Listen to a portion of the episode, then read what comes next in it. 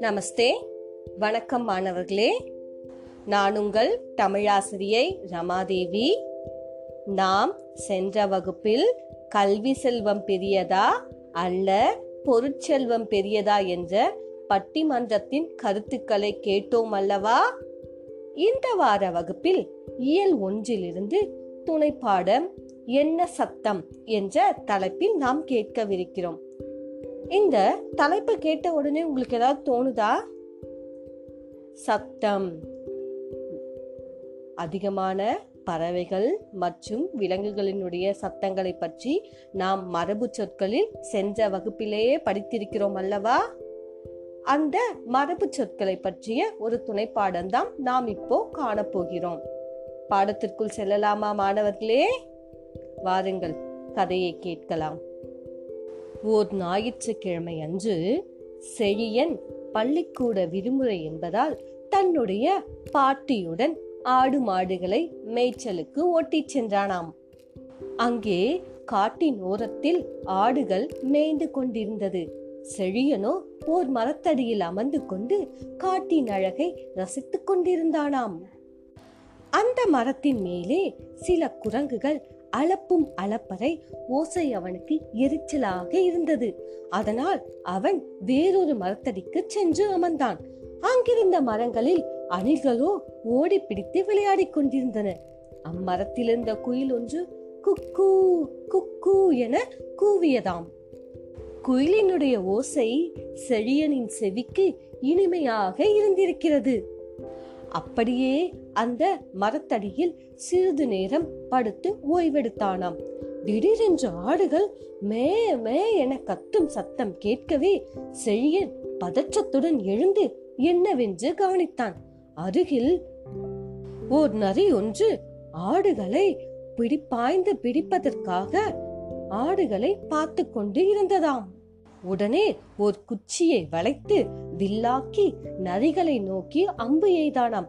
அம்புப்பட்டு காயமடைந்த நரி ஊளையிட்டுக் கொண்டே ஓடிச் சென்றதாம். செழியன் ஆடுகளை ஓட்டிக்கொண்டு பாட்டியுடன் வீட்டிற்கு கிளம்பினானாம். தூரத்தில் எங்கோ சிங்கம் முழங்கும் சத்தம் கேட்டதாம். அந்த சத்தத்தை கேட்டவுடன் காடே பரபரப்பாகி விட்டதாம். பறவைகள் இறக்கைகளை படப்படவென அடித்துக்கொண்டு இங்கும் அங்கும் பறந்தோடினவாம். யானைகள் பிளிரியது ஆந்தைகள் அலறியது கீரி பிள்ளைகளும் செடிகளின் மறைவிலிருந்து ஓடியது. மயிலோ பெரும் குரல் எடுத்து அகவியதாம்.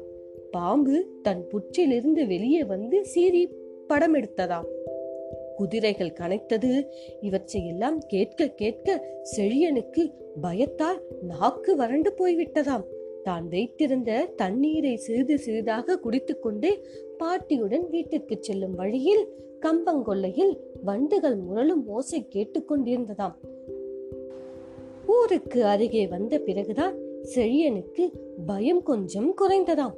செழியன் தன்னுடைய வீட்டிற்குள் நுழைந்ததுமே அவனை கண்ட மகிழ்ச்சியில் தொழுவத்தில் இருந்த பசு கத்தியதாம். செழியன் ஆடுகளை ஆட்டுப்பட்டியில் விட்டு தன் அம்மாவிடம் சென்று காட்டில் தான் கண்ட நரியை பற்றியும் சிங்கம் யானை இவற்றின் சத்தத்தை பற்றியும் மிகுந்த பரபரப்போடு கூறினானாம். அம்மாவும் செழியனின் துணிவை நினைத்து பாராட்டி மகிழ்ந்தாராம். வாழை தோட்டத்தில் இருந்த தண்ணீர் தொட்டியில் செழியன் குளித்துவிட்டு வந்தவுடன் அம்மா அவனுக்கு தின்பதற்காக முறுக்கை கொடுத்தார்களாம். அப்பொழுது அவனது தங்கை பூவிழி பாலினை பதக்கிக் கொண்டிருந்தாளாம். சிறிது நேரத்திற்கு பிறகு செழியனும் பூவிழியும் பாட்டியும் சாப்பிட வாருங்கள் என்று அம்மா அழைத்தவுடன் அம்மாவின் குரலை கேட்டதும் அனைவரும் சென்று உணவை உண்டார்களாம்.